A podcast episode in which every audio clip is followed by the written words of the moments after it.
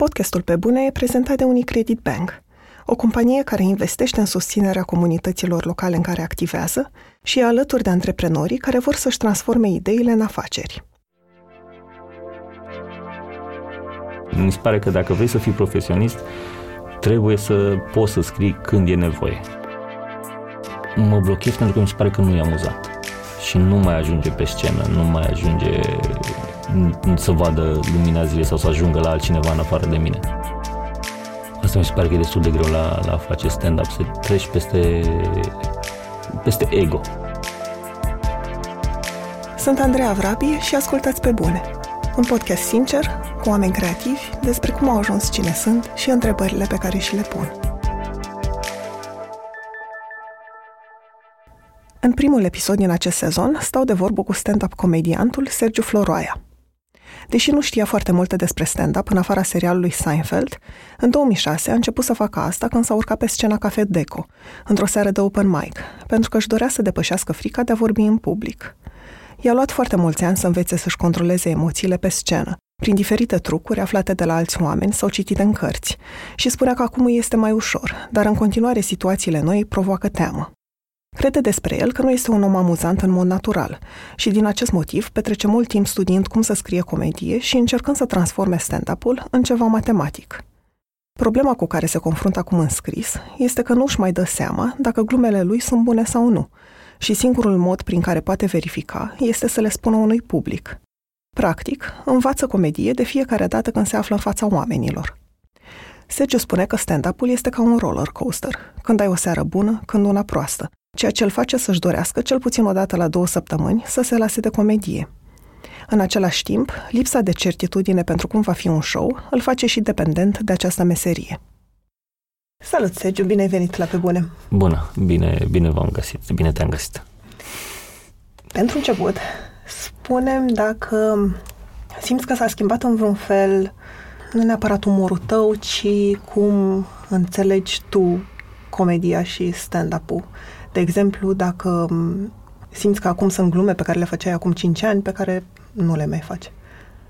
Cred că da. Da, se, se schimbă umorul. D- dacă tu te schimbi ca persoană, se schimbă și umorul tău. Pentru că se schimbă ce e relevant pentru tine și se schimbă lucrurile de care îți pasă. Și având acum și copil, parcă sunt anumite lucruri de la care mă abțin sau pe care le simt, le simt mai aproape și nu mai simt nevoia să glumesc despre ele. Pentru că dacă un lucru este un pic mai depărtat, e mai ușor să fie amuzant pentru tine. Dar dacă ți este foarte apropiat, atunci e mai puțin, mai puțin amuzant. Așa funcționează umorul, pur și simplu. Cum ar fi că ai spus că sunt lucruri despre care poate acum n-ai mai glumi, că le simți mai apropiate? Făceam, nu-mi dau seama acum de un subiect anume despre care, dar m-am, m-am, m-am surprins chiar acum câteva zile că aveam o bucată în care, care era despre Fimiu. Și era o fabulație, adică nu era nimic adevărat acolo, dar aveam filmarea, vreau să o pun pe, pe YouTube și mi-am dat seama că parcă n-aș vrea să vadă filmul asta chiar dacă știu că e o fabulație și cred că ar înțelege, am zis, parcă nu, parcă nu. Și asta nu e ceva ce și făcut acum 8 ani când nu aveam copil, evident. Adică... Spunem sau povestește puțin cum scrii, dacă ai un proces prin care faci asta. Eu scriu destul de... Scriu destul de mult cât iese și cât ajunge pe scenă, asta e partea a doua. Dar de scris uh, cantitativ scriu destul de mult și am încercat multă vreme să-mi creez și niște obiceiuri, să scriu constant, să scriu un număr de glume sau un număr de cuvinte sau o anumită perioadă X ore pe zi și depinde pentru ce scriu, ca să pot să zic exact cum funcționează. Dar, spre exemplu, la stand-up, dacă am descris la stand-up, îmi aleg un subiect. Îmi aleg un subiect, poate să fie, și asta aleg după diferite criterii, poate să fie ceva de care îmi pasă mie acum, poate să fie ceva despre care, spre exemplu, dacă simt nevoia, ceva despre care pasă publicului în perioada asta, poate să fie o poveste personală uh, și iau subiectul ăsta și încerc să-l scriu fără nimic amuzant, să-l transform în ceea ce se numește premise, practic partea neamuzantă a glumei și să-l transcriu și apoi încerc să-l împănez cu glume, să văd în ce direcție și cum pot să-l termin astfel încât gluma cea mai puternică să fie la final. Cam asta ar fi așa, pe scurt, pentru o bucată de stand-up. Spuneai în uh, podcastul Popescu Show că um, folosești diferite unelte și app-uri care să te ajute să fii mai productiv. Da. De ce? Cum ai ajuns să le folosești și cum simți că te ajută?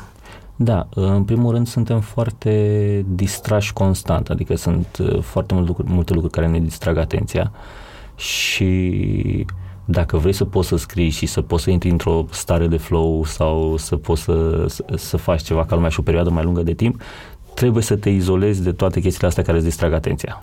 Aici noroc că vine tehnologia în ajutorul nostru și sunt o grămadă de, de aplicații prin care poți să-mi blochez site-uri de entertainment cum ar fi YouTube, Facebook, Twitter și așa mai departe. Sunt, uh, este o aplicație pe care o folosesc, un text editor care se numește Cold Turkey Writer, care îți blochează absolut tot, setezi un număr de cuvinte sau un, o durată pentru care vrei să scrii și nu poți face nimic altceva decât să scrii fac asta, adică și încerc să mă izolez de oameni, încerc să-mi închid telefonul, să-l arunc într-un sertar, adică să încerc să nu mă tenteze, că sunt, sunt foarte, foarte multe distracții și dacă te întrerupe ceva, am învățat că durează foarte mult să revii la starea în care erai, dacă reușești să intri într-o stare în care ești productiv.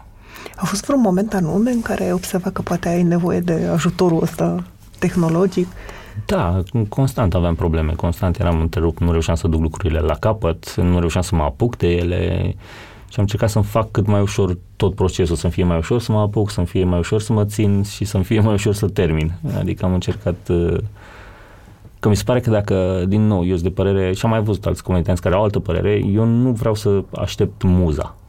nu cred. Mi se pare că dacă vrei să fii profesionist, trebuie să poți să scrii când e nevoie că iese bine, că iese prost, că, adică trebuie să o duci până la capăt, să testezi, să, adică nu poți să aștepți, nu poți.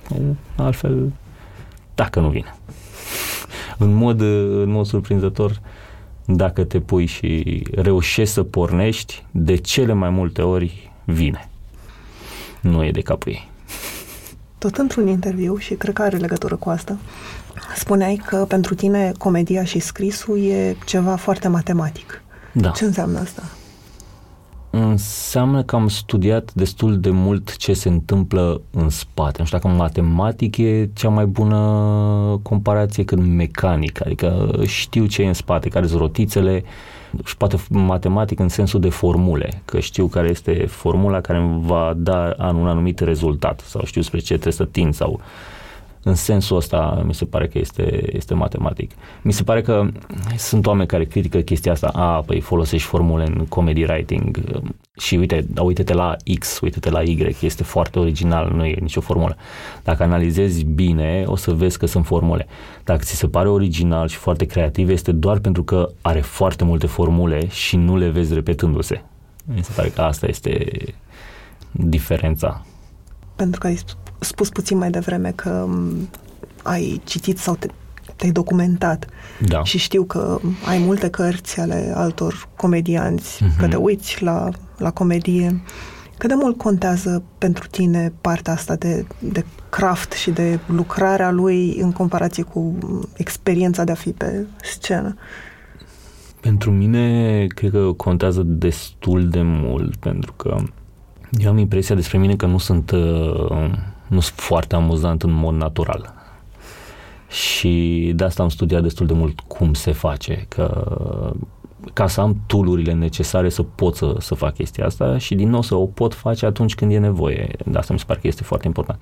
Dar este foarte importantă și experiența, pentru că de multe ori poți să citești o chestie într-o carte, dar până nu te lovești tu de 10 ori cu, de chestia asta în mod direct, nu o să, nu o să-ți rămână. Ce ți se pare cel mai greu în construirea unei glume? Adică unde e uh, punctul în care te blochezi tu cel mai des? Acum, în momentul ăsta, spre exemplu, este autocriticul, ca să zic așa. Problema mă blochez pentru că mi se pare că nu e amuzant și nu mai ajunge pe scenă, nu mai ajunge să vadă lumina zilei sau să ajungă la altcineva în afară de mine și cred că acolo mă blochez cel mai mult pentru că mi se pare că nu e amuzant și în același timp mi se pare că mi este destul de greu, trecând prin atâtea și văzând atâta și scriind destul de mult, să mai îmi dau seama ce e amuzant, până nu ajunge în fața publicului, adică să zică ei dacă e amuzant sau nu. Asta mi se pare o problemă destul de mare acum pentru mine. Și cum treci peste, adică ai încercat, nu știu, să arăți totuși măcar unei persoane? Nu, pur și simplu am încercat să mă conving să le zic și să vedem după aia ce e și ce nu e amuzant. Adică asta, una, și din nou fiind o persoană destul de, de, de, de calculată, uh, am încercat să-mi fac o formulă de calcul care să-mi zică dacă este amuzant, adică niște criterii, un checklist pe care o glumă care este amuzantă, care funcționează de obicei, ar trebui să le bifeze. Poți să mi-l spui? În primul rând, deci în ai setup și punchline, prima, prima chestie ar trebui ca subiectul să fie relevant. Care este relevanța subiectului? Adică, în primul rând, cât de mulți oameni știu despre ce vorbesc. Și, deci, relevanța ar fi, din nou, a doua chestie ar fi topicalitatea, cât de uh, actual este. Un alt criteriu ar fi claritatea, cât de clar este exprimată ideea și claritatea este oarecum, văd o, eu văd o nuanță diferită, văd o mică diferență de nuanță între claritate și simplitate. Că poate să fie clar în mai multe cuvinte, dar poate să fie și mult mai simplu exprimat. Cât de simplă este, cât de mare este surpriza în punch, adică cât de, cât de mult în altă direcție se duce. Sunt mai multe criterii și încerc să bifez și să fac un calcul matematic. Este, dar asta deja este exagerat. Recunosc că este exagerat, adică nu trebuie să ajungi acolo.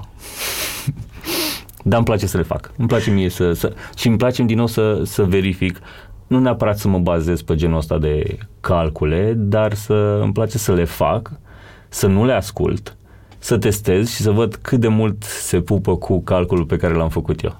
Îmi place să fac genul ăsta de, de chestii.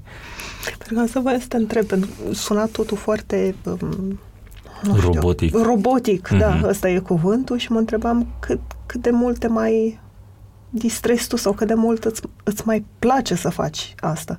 Pentru că îmi place să fac genul ăsta de chestii. Asta este... îmi place foarte mult să, să transform chestii de foarte artistice în chestii foarte matematice și calculate pentru că îmi dau oarecare senzație de control. Că am impresia că eu controlez chestia asta și că știu cum funcționează. Probabil că nu e așa, dar uh, am senzația asta și... De ce ai nevoie de senzația asta de control? În general, mi se pare că am o nevoie mare de a fi sub control cu toate chestiile. De asta um, și pe scenă trebuie să multă vreme. Acum am mai relaxat. Aveam nevoie să știu exact ce urmează să, să spun uh, oricând vorbeam la, la microfon și în emisiuni și um, aveam nevoie să știu trebuie să, să controleze și nu doar din ce zic, să controlez și mediul, să pot să știu că pot să am luminile cum vreau eu sau sunetul cum vreau eu sau îmi dă un oarecare confort, nu știu de ce. Pentru că ai menționat asta într-un fel, tu din nevoia de control, știu că mai pe la început sau poate mai mult timp învățai pe de rost um, uh-huh. show sau momentul pe da. care îl aveai. Cât timp a durat asta și cum ți-ai dat seama că nu funcționează? E o mică diferență. În continuare, show-ul este învățat pe de rost, dar nu mai este la virgulă, nu mai este la fiecare detaliu, la fiecare cuvințel, la fiecare silabă. La... Înainte, până și intonația era fix aceeași de la un show la altul, adică era învățat complet. Era, urcam și ziceam poezia asta îmi dădea controlul de care aveam nevoie ca să pot să merg mai departe și odată ce am învățat și m-am relaxat, am putut să merg cu glumele, să am cât de cât ideea, să știu ce vreau să fac cu gluma aia și să nu fie exact așa cum am, uh, cum am scris-o. Pentru că știam ce vreau să zic și puteam să formulez și din nou, asta ajută din mai multe puncte de vedere, că devine proaspăt și pentru tine de fiecare dată că și este, devine proaspăt și pentru tine și este și mai natural felul dacă o frazezi atunci, dacă o zici cum îți vine și a ajutat. Ce se întâmpla? Și te întreb asta pentru că fix asta fac eu la pe Bune Live, de exemplu. Mm-hmm. Ce se întâmpla atunci când uitai? Ce aveai de spus? Ai vreun moment Dacă... care îți vine în minte când ai uitat? Mm, au fost multe momente în care am uitat, mai ales la început.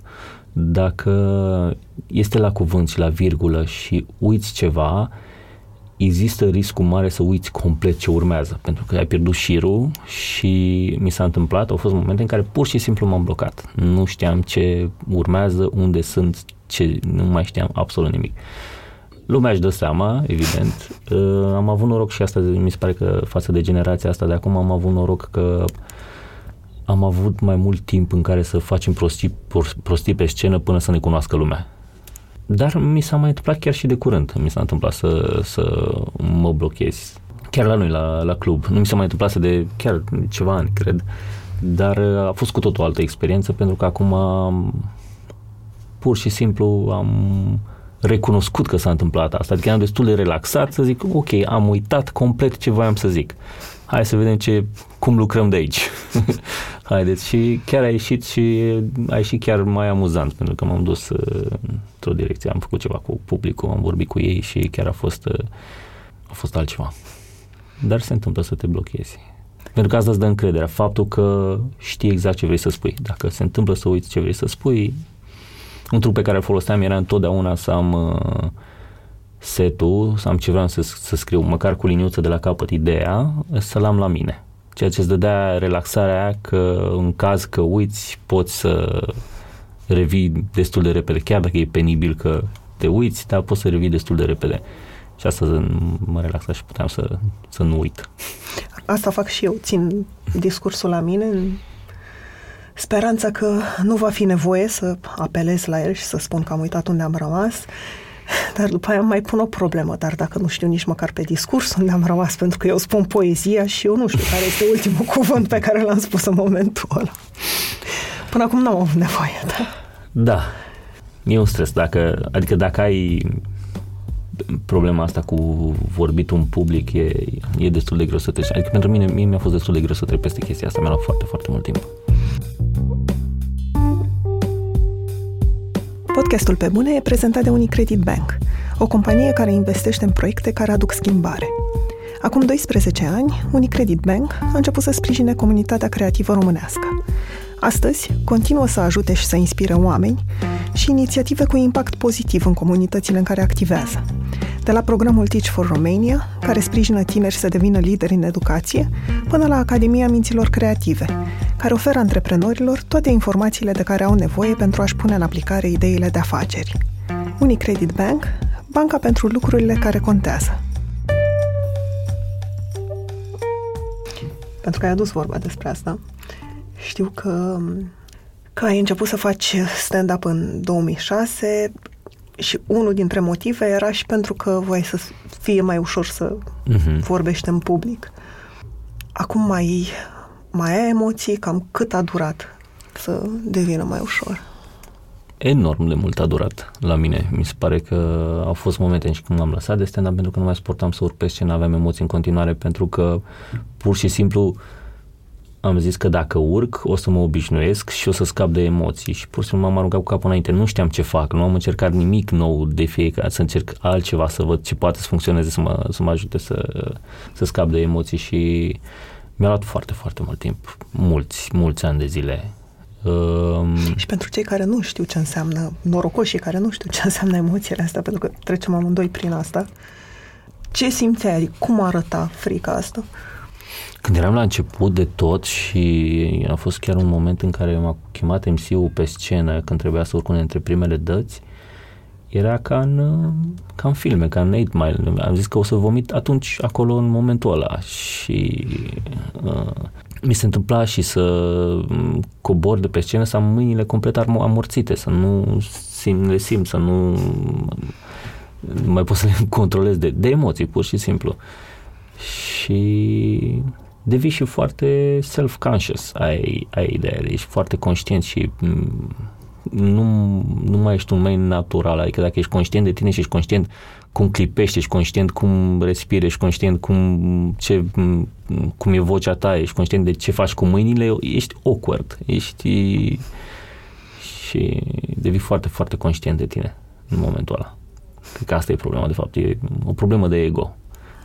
Ești mult prea atent asupra ta.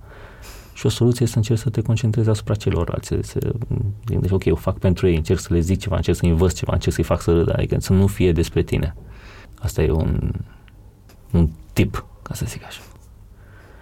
Mi se pare amuzant și ironic într-un fel că scopul tău pe scenă este să faci publicul să relaxeze și să se distreze sau să râdă, dar tu ești într-o stare în care nu mai relaxat și, nu știu, amuzat nu ești.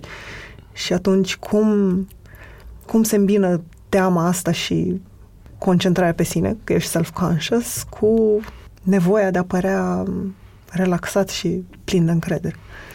Păi nu se îmbină. Asta e ideea și se simte și oamenii simt când ai emoții și depinde și de persoana pe care o ai pe scenă. Dacă, ok, asta e o chestie pe care am folosit-o și o foloseam la început, îmi dădeam seama că funcționează în momentul în care you acknowledge că, băi, am emoții și chiar făceam niște glume legate de faptul că am emoții și atunci lumea se mai relaxa, nu era doar în mintea lor și ziceau că ok, eu văd că ai emoții și erai și tu cu ei acolo, eram împreună, ok, am emoții, hai să vedem cum ne, ne ducem până la capăt. Uh, a fost o, asta a fost o chestie care, pe care o foloseam uh, la început. Dar nu, mi se pare că emoțiile nu prea se îmbină. Dacă vrei să o faci, trebuie să încerci să scapi de ele. Trebuie să lucrezi cu tine, să exersezi mult, să vezi ce merge la tine din toate trucurile din, pe net, din cărți, din, de la alți colegi, să vezi ce merge și să insiști. Lucrez cu un terapeut. Asta nu pe era. Asta? Pe vremea, pe vremea mea nu era. Pe asta? Adică Ce e anume? unul dintre subiecte? Ce anume? Emoțiile și vorbit în public. Bănuiesc că da, bănuiesc că poate să te ajute din moment ce e vorba de, despre tine și de faptul că ești mult prea conștient de, de tine și nu, adică te întrebam dacă e un subiect pe care îl, îl cauți tu intenționat să, să vorbesc, discuți. Da, să vorbesc da. despre mine, uh-huh. nu în mod, în mod direct. La mine să știi că m-am dus acum într-o zonă în care într-adevăr sunt subiecte mai personale sau sunt păreri care sunt exagerate. Uh-huh sunt păreri de ale mele, dar sunt exagerate. Sunt unele care și măcar nu, nu sunt neapărat de acord cu ce zic, dar e amuzant. Încerc la final să o dreg ca să înțeleagă lumea că nu sunt neapărat uh, n-am o problemă cu bărbații pe trotinete, deși fac lume despre ei. nu, nu sunt foarte, foarte personal pe scenă. Sunt din ce în ce mai personal, dar nu sunt foarte... Mi-ar plăcea să fiu, dar încă am, am o oarește reținere. De ce? Mi se pare că e din nou o chestie de control pentru că mi se pare că sunt mult prea vulnerabil. Ai fi mult prea vulnerabil când expui chestiile foarte intime și foarte personale acolo în fața unor oameni care de multe ori te critică, uh, să zicem, și de asta nu, nu mă duc. Cred că ai putea să o faci și aș putea să o fac, dar în momentul în care am, din nou, eu destul de multă încredere în mine. Am și mai multă încredere în mine încât să pot să accept că o să fiu criticat pentru ceva ce, într-adevăr, e foarte personal. Ai spus mai devreme că ai avut o perioadă de pauză de aproape da, un an. mai la început, da. Când ai mai făcut stand-up, și cumva legat de ce spuneai mai devreme, te întrebai atunci că poate nu e meseria potrivită pentru tine? Da, mă întreb și acum. Și aseară m-am întrebat. am avut spectacol la club și am zis, de ce? Te-ai întrebat înainte mă... sau după? După, după m-am întrebat. Sincer, e, e chestia asta pe care eu am chestia asta în continuare și unii oameni s-ar putea să fie fericiți cu aud, dar zic, hotărăște-te odată probabil. Adică, cred că o dată la două săptămâni vreau să mă las de stand-up. Mă gândesc, poate nu e potrivit pentru mine din moment ce mi-a atâta. Îmi ia mult prea mult. După aia mă gândesc, dar stai că sunt comedianți X, Y, care, care le-a luat 20 de ani să ajungă să fie ok și să, fie, să se simtă bine și să ajungă vedete și să poată să fac chestia asta super bine la un nivel la care mi-ar plăcea și mie să, să-l fac. Am avut uh, ieri un spectacol, am avut o migrenă, am avut, uh, mă dor foarte, foarte tare capul și mi-a fost foarte greu. Este un roller coaster emoțional stand-up-ul, pentru că am avut show-uri în țară, am avut Târgu Mureș și Oradea. La prim, am avut două show-uri la fiecare. Primul show de la Târgu Mureș m-am simțit bine, la al doilea m-am simțit foarte bine. Am avut la Oradea, m-am simțit la primul bine, la al doilea m-am simțit extraordinar, adică a ieșit foarte bine totul. Și a doua zi am avut show în București, oribil. Adică eram, ok, este excelent, este minunat, sunt uh, pe calea cea bună, după care eram, de ce fac asta? Adică de ce, de ce, de ce insist? Și, și de ce nu mă las? E foarte, foarte ciudat. Și asta e din cauza emoțiilor, nesiguranței? Adică ce te face să gândești asta? Mm, nesiguranța, adică din cauza nesiguranței mă gândesc că ar trebui să mă las, probabil ar trebui să mă las. De ce nu ies show-urile? Aici sunt o grămadă de variabile. Când nu ies extraordinar. Bine, fiind la nivelul ăsta, un, nu mai e un show prost, e un show mediocru. Show-urile care erau înainte mediocre sunt show-uri bune acum. Show-urile care erau înainte bune acum sunt excelente. Deci nu este oribil, dar după standardele mele când e un show eh, pentru mine este oribil. Și cât te gândești la asta? Ce anume? Cât te gândești? Cât, cât, cât mă te... gândesc? Da. Mă da. macină, mă macină zile întregi. După aia, după un show care nu a fost cum trebuie și am simțit eu că n-am făcut ce trebuie sau te, te macină multă vreme. Asta mi se pare că e destul de greu la, la a face stand-up, să treci peste, peste ego, asta e. Că o să ai multe momente jenante, awkward, penibile uh, și să... Pentru că la stand-up nu exersat, nu poți să exersezi în fața oglinzii. Tu înveți de față cu oamenii și oamenii văd procesul, oamenii văd cum înveți tu acolo. Și sunt Păi, dar ești praf. Da, dar eu învăț, încerc să te fac să râzi acum, dar eu învăț cu tine aici de față, tu mă vezi pe mine cum învăț. De acum până încă 40 de ani sau până te lași, că o să ai de învățat în stand-up până mori. sau până te lași. Depinde cât reziști. Ai spus că e un fel de, că e nevoie de o renunțare la ego. Știu că atunci când te-ai lăsat de stand-up, te-ai întors la asta pentru că tu scriei glume în continuare, dar pe care le spunea Toma. Uh-huh. Și simți nevoia să fii tu cel care le spune. Da, Acolo nu era tot o chestie de ego? Ba da, clar. Clar. Și voiam să-mi iau eu aplauzele alea, voiam să-mi iau eu râsetele alea în mod direct. Și totul e până la urmă și motivul pentru care probabil zic eu ca să am vrut să scap de emoții, dar tot de ego, probabil că să scap de emoții ca să fiu eu care vorbește bine sau ca să, adică vrem atenție, de asta suntem acolo pe scenă. De asta am început în ultima vreme, înainte mai eram, eram foarte uh, deranjat de oamenii care întrerupeau show-ul sau aveau ceva de zis sau aveau ceva de comentat, total neamuzant sau pe lângă subiect sau whatever. Și eram foarte deranjat, dar mi-am dat seama că eu sunt mai rău decât ei. Pentru că ei fac aia majoritatea pentru că au nevoie de atenție. Pentru că, uite și pe ăla, este, suntem 200 de oameni aici și ne uităm la asta, cum stă în lumini și vorbește, dar eu mai sunt și cu iubita la masă sau cu fată pe care vreau să o impresionez sau cu prietenii, dar vreau și o atenție. Da, eu am făcut un club în jurul meu, am pus lumini, mi-am luat amplificare pe voce să mă aud cel mai tare, stați toți cu fața la mine, eu stau și mă uit spre voi. Da, eu vreau mai multă atenție decât voi. Înțeleg perfect că ai nevoie să comentezi. Înțeleg perfect. Da. Hrănește într-un fel stand-up-ul ceea ce se numește instant gratification, spre deosebire de alte meserii unde poate primești feedback-ul mult mai târziu, feedback-ul pozitiv la ăla mă refer. În stand-up îl primești imediat. Devine un fel de dependență, nevoia aia de a trezi râsete, de a fi plăcut de public. Te-ai gândit la asta vreodată? Devine un fel de dependență în sensul că știi experimentele alea cu șobolanii, cu dopamina, că dacă apăsau pe un mâner și primeau ceva de mâncare, știi, fiecare dată când primeau ceva de mâncare, se elibera dopamina. Dacă de fiecare dată când apăsau pe mânerul ăla primeau mâncare, nivelul de dopamină scade, pentru că, na, știi că urmează și nu mai ai așteptarea atât de mare. E ca în relații, te obișnuiești.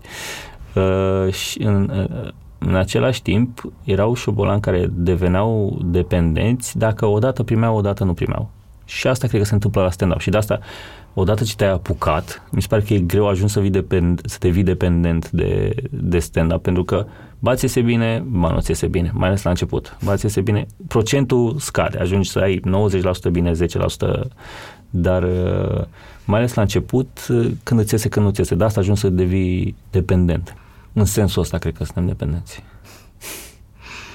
Anul trecut ați avut tu împreună cu Toma, cu Cristi, ați avut un show mare la Sala Palatului. Da. Cum te pregătești pentru un show atât de mare, unde poți fi criticat de mii de oameni, nu doar de câteva zeci dintr-un club, cum a fost pentru tine experiența? Și cum să faci curajul să te urci pe scena aia? Din nou, n-a fost un pas brusc, nu am sărit, sincer, de la câteva zeci, câteva sute în club, am luat-o treptat, pentru că am început în ultima vreme să facem săli mari și prin țară. Mi se pare că e o diferență mare în a trece de la un show de club la a trece într-un show de casa de cultură, cum facem în casa de cultură, sau teatre, sau filarmonii, sau chestii de genul ăsta.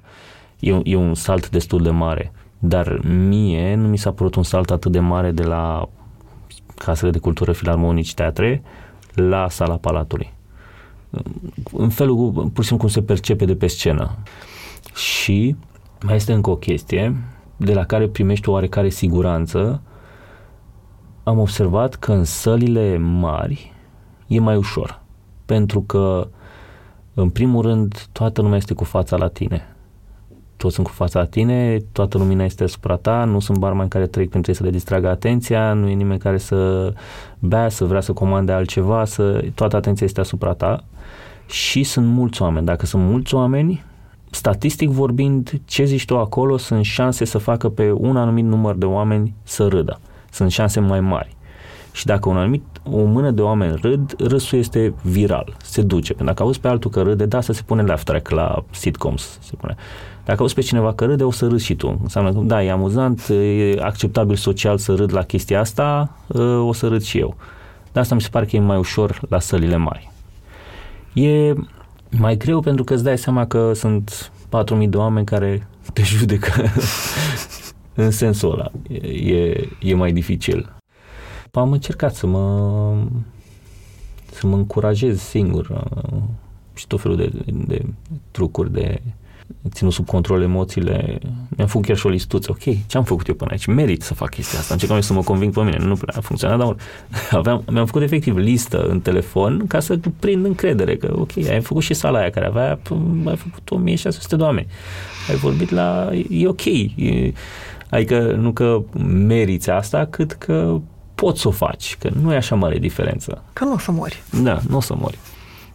Te ajută că nu ești singurul din acel show, adică ai nevoie de alți Enorm. comedianți? Ai putea să ții un one-man show? Probabil că da, este în mod uh, ciudat. Sunt unul dintre puțini comedianți de la noi, de la, mai ales de la nivelul ăsta, ca să zic așa, care nu ține show-uri singur.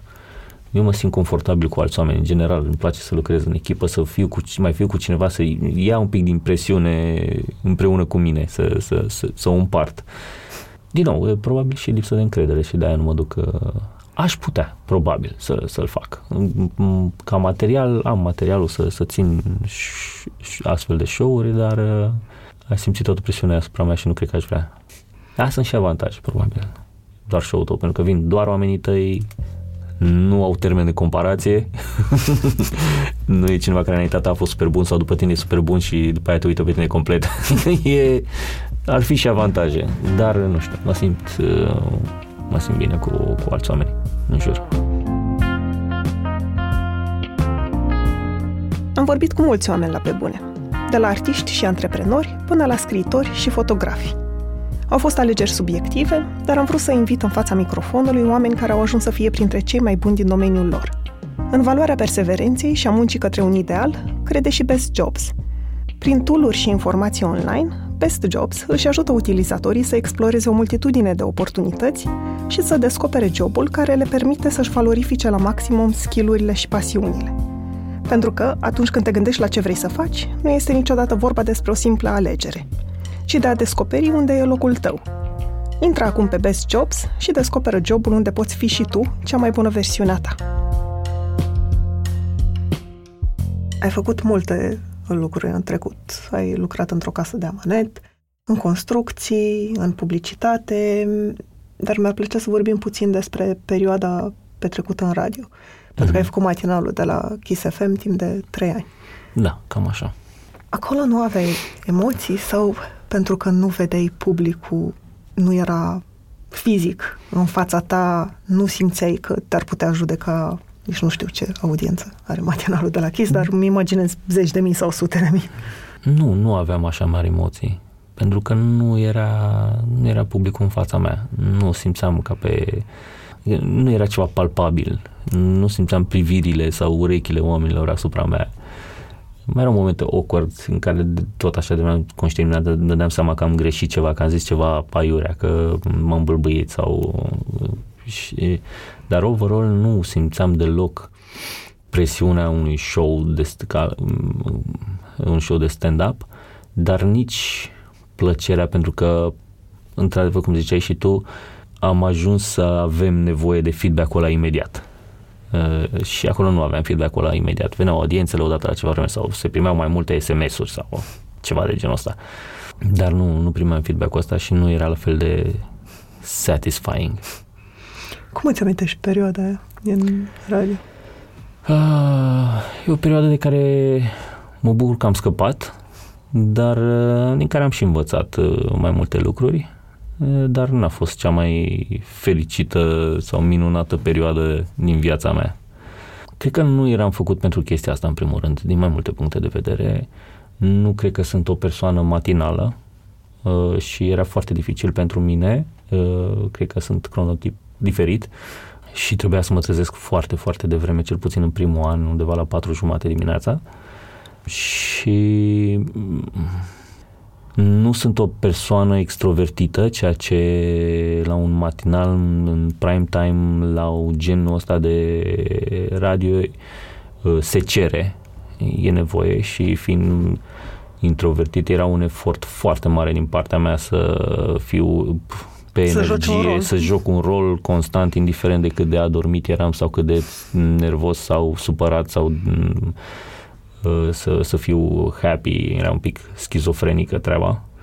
Și nici nu știam deloc ce, ce facem acolo, cel puțin eu, eu adică nu am fost luați de pe stradă, ca să zic așa, și puși în fața unor microfoane și unei audiențe destul de mari și trebuia să ne pregătim foarte bine și trebuia să ne promovăm mai mult decât uh, alții și lucram foarte mult. Lucram foarte, foarte mult. Adică...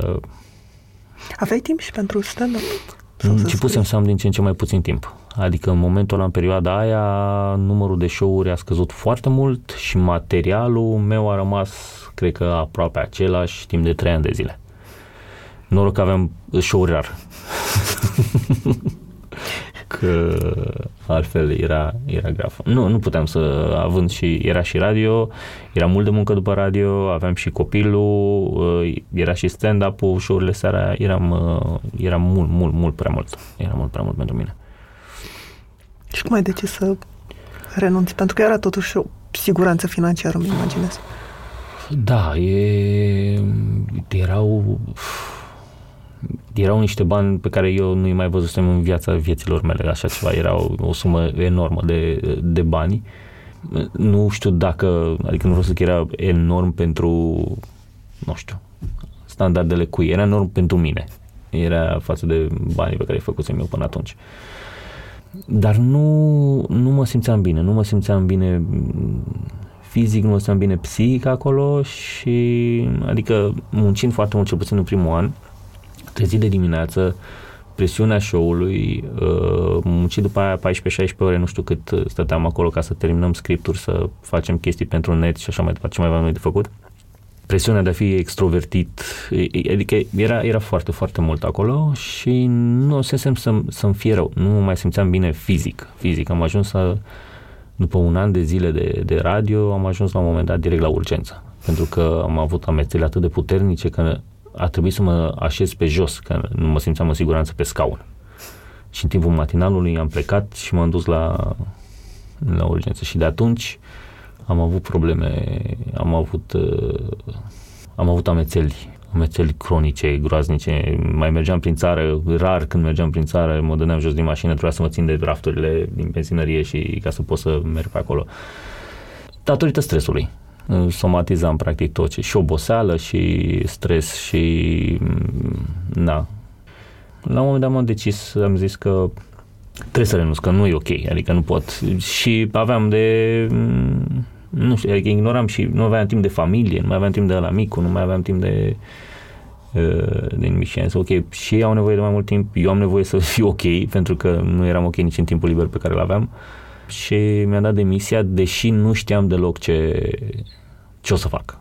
Aveam niște cheltuieli, având banii aia, aveam niște cheltuieli la care m-am tamasem, uh, pe care nu puteam să le susțin cu stand-up pe care aproape că nu îl făceam. Și mi-a dat demisia, am zis, asta e, vedem. Vedem ce-o fi. Ha, ne mutăm în altă parte, ne ducem, renunțăm la grădinița privată, ne, nu știu, vom vedea. Am dat demisia, nu mai știu cu cât timp înainte, o lună, două luni, o lună jumate, nu știu să zic exact. În momentul în care mi-am dat demisia, s-au oprit amețelele, nici nu în momentul în care am plecat, să zic că m-am odihnit. Nu, pur și simplu în momentul în care mi-am dat demisia și subit, după ce am plecat, lucrurile au început să se lege. A apărut un băiat, un prieten, cunoștință, uh, mă rog, cunoștința unui prieten care a devenit managerul nostru, el făcea cu totul altceva, am venit din Italia, unde lucra într-o fabrică de cereale și a venit aici și am lucrat împreună și este cel mai bun manager pe care l-am văzut vreodată, deși a venit în cu totul altceva. Foarte dispus să învețe și foarte dispus să muncească. Am avut manager care a început să ne pună show-uri. Show-urile au început să meargă pentru că în timpul când eram la radio am mai făcut niște chestii care au început să se ducă viral pe net și subit am început să avem oameni la show-uri și s-au legat efectiv lucrurile. Și suntem ok acum. Te întrebam despre radio dintre toate lucrurile pe care le-ai făcut și pentru că, dacă nu mă înșel, este ultimul job full-time pe care să-l faci în paralel cu stand-up-ul. Da. Adică de atunci te-ai dedicat stand-up-ului. Da, da. Nu pune și asta un fel de presiune pe tine acum, pentru că de acum chiar trebuie să reușești? Sau că trebuie să te menții constant la un nivel sau să crești? E o presiune în sensul că am toate ouăle în același coș.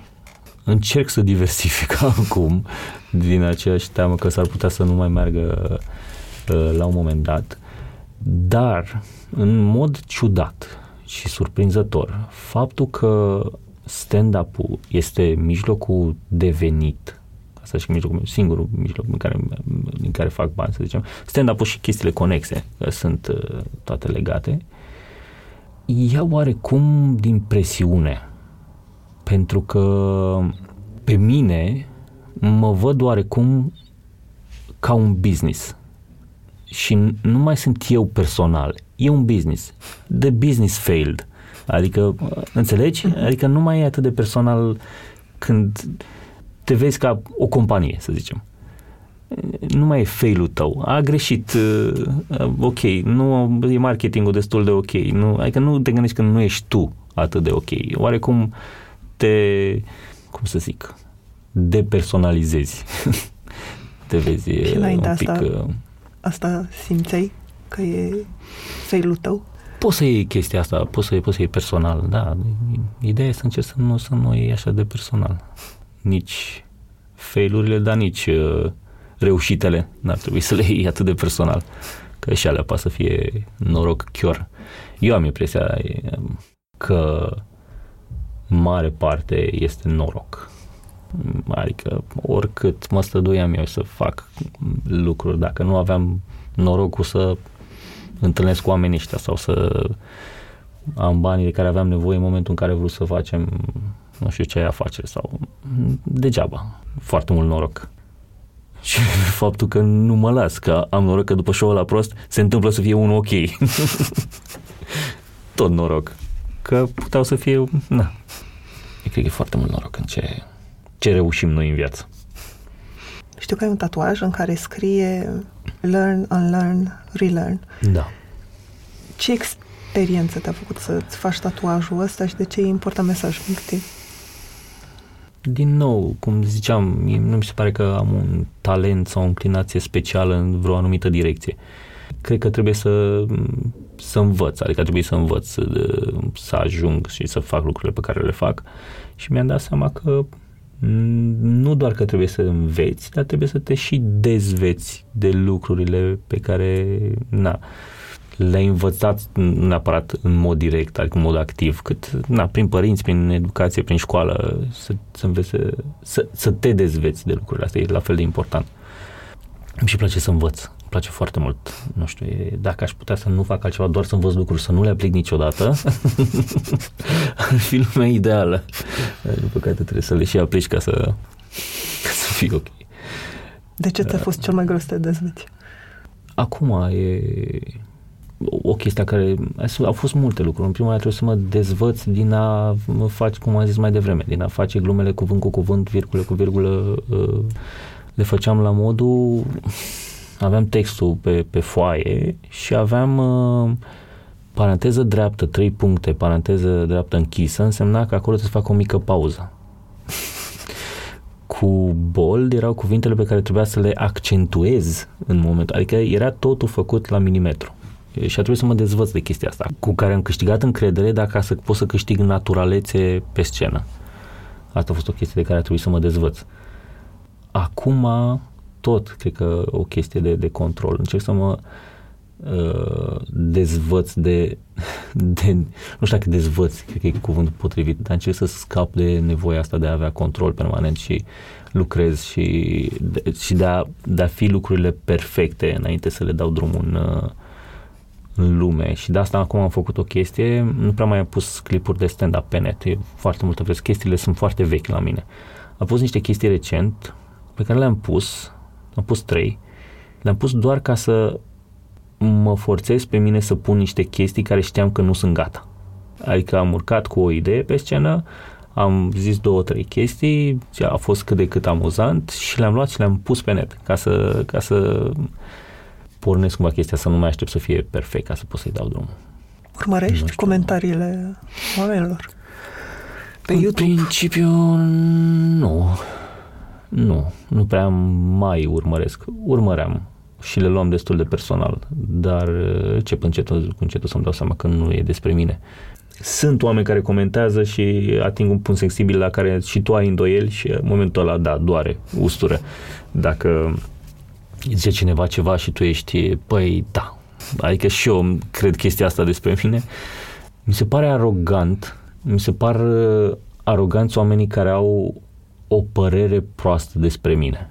Că ei nu-și dau seama, mi se pare arogant din partea lor să creadă că pot să aibă o părere mai proastă despre mine decât părerea proastă pe care o am eu despre mine. Adică să-mi zici că sunt nu știu cum și că nu știu cum. Crede-mă că știu. Sau crede-mă că am o părere și mai proastă despre mine. crede-mă că eu mă văd în oglindă că n-am slăbit. Adică tu nu știi detaliile astea. eu, eu știu toate show-urile proaste care mi-au ieșit. Eu știu toate glumele care erau, au fost nereușite. Crede-mă că le știu mult mai bine. Nu te să-mi zici tu că nu mă pricep sau că sunt nu știu cum sau că vorbesc nu știu cum. Crede-mă că nu-i nimic din ce-mi zici tu. Adică ce-mi zici tu este nimic pe lângă părerea pe care o am eu despre mine. Apropo de glume poate nereușite, de ce încă atât de multe glume misogine? Cred că sunt mai multe, sunt mai mulți factori. În primul rând, e vorba nu neapărat de maturitatea societății, dacă, dacă vorbim strict, strict de glume, dacă vorbim strict de stand-up, e la început. Trebuie să treci prin tot. Adică sunt comedianți, ca să le ducem la scară, ca să zic așa, sunt comedianți care sunt la început și fac glumele pe care le-am făcut și eu când eram la început. Mi se pare că trebuie să treci prin toate porcoșenile, prin toate glumele despre cât de mică o ai și prin toate glumele despre mm, ca să poți să evoluezi. Nu pot să zic, dar nu face glumele astea, că el la început trebuie să treacă, să se lovească de ele ca să... Și de asta cred că se întâmplă și în stand-up să faci genul ăsta de, de, de glume, pentru că stand-up-ul la noi are doar 15 ani, 16 ani, adică încă nu s-a maturizat industria cu totul. Uh, cred că și ăsta e un, un motiv. În rest, nu știu să zic. Mi se pare că e mai ok acum. E clar mai ok de față de cum era acum 5, 6, 7, 8 ani. Cel puțin la comedianții care au experiență. E ceva ce ți-ar plăcea să-i schimbi într-un fel în peisajul de stand-up de la noi? E ceva ce te nemulțumește? Trebuie să treacă niște timp ca să fie și mai ok, să înțeleagă lumea o chestie cu care ne-am luptat multă vreme, să înțeleagă lumea că umorul, a fi amuzant, nu este de un singur fel. Că sunt stiluri și stiluri, sunt gusturi. Adică dacă eu fac ceva pe scenă sau cum făceam eu glume scurte înainte, dacă aleg să fac genul ăsta de chestie, nu înseamnă că sunt mai puțin amuzant, cât am ales genul ăsta de, am ales stilul ăsta pentru că asta îmi place, nu pentru că nu pot mai mult. Să înțeleagă lumea că suntem comediați diferiți cu stiluri diferite, nu e este, cred, artă și nu poate fi comparat. Adică nu poți să compari pe unul cu celălalt. Ăla e mai amuzant, ăla e mai puțin amuzant. Că e ca și cum zici pictorul ăla e mai bun sau că sunt stiluri diferite, fiecare face ce îi place sau ce simte sau cum e el în momentul ăla. Dar trebuie lumea să, să înțeleagă, dar e destul de greu. Că na, suntem diferiți și facem chestii diferite chiar dacă e împachetat ca fiind stand-up sau umor la toți. Când ne-am întâlnit la preinterviu, am vorbit destul de mult amândoi despre frica de a zbura cu avionul. Da. Care în cazul meu e o frică funcțională, adică reușesc să zbor cu avionul, dar în cazul tău nu încerci să ocolești în mijlocul ăsta de transport. Mm-hmm. Și, de fapt, nu e despre fo- fobia asta în sine, cât despre frica de moarte, pentru că asta e, da. de fapt, în spate. Eu mă gândesc foarte des la, nu știu, de unde apare. Încerc să mă explic, pentru că devine din ce în ce mai mare. Mm-hmm. Tu cum ți-o explici? Mie mi se pare ciudat, mi se pare ciudate momentele în care nu o ai. Asta urmează să ni se întâmple tuturor. You're weird if you're not thinking about it. Bune, adică încolo ne îndreptăm. Da, normal că e mai din ce în ce mai amplificată pe măsură ce avansezi în vârstă, pe măsură ce, ce crești. Și cred că de asta facem ce facem. Toți, practic. Când ne luăm joburi și ne pierdem în muncă sau ne enervăm cu... Ne distragem atenția de la lucrul ăsta. Știi? Momentele în care ne gândim și avem frică asta sunt momentele în care nu suntem destul de distrași. Destul de distrași. Tot ce există, tot entertainment-ul. Asta există Nicki Minaj, ca să distragă atenția de la moarte. să nu te gândești. De asta facem noi stand-up. La o oră jumate pe seară să uiți că o să murim toți.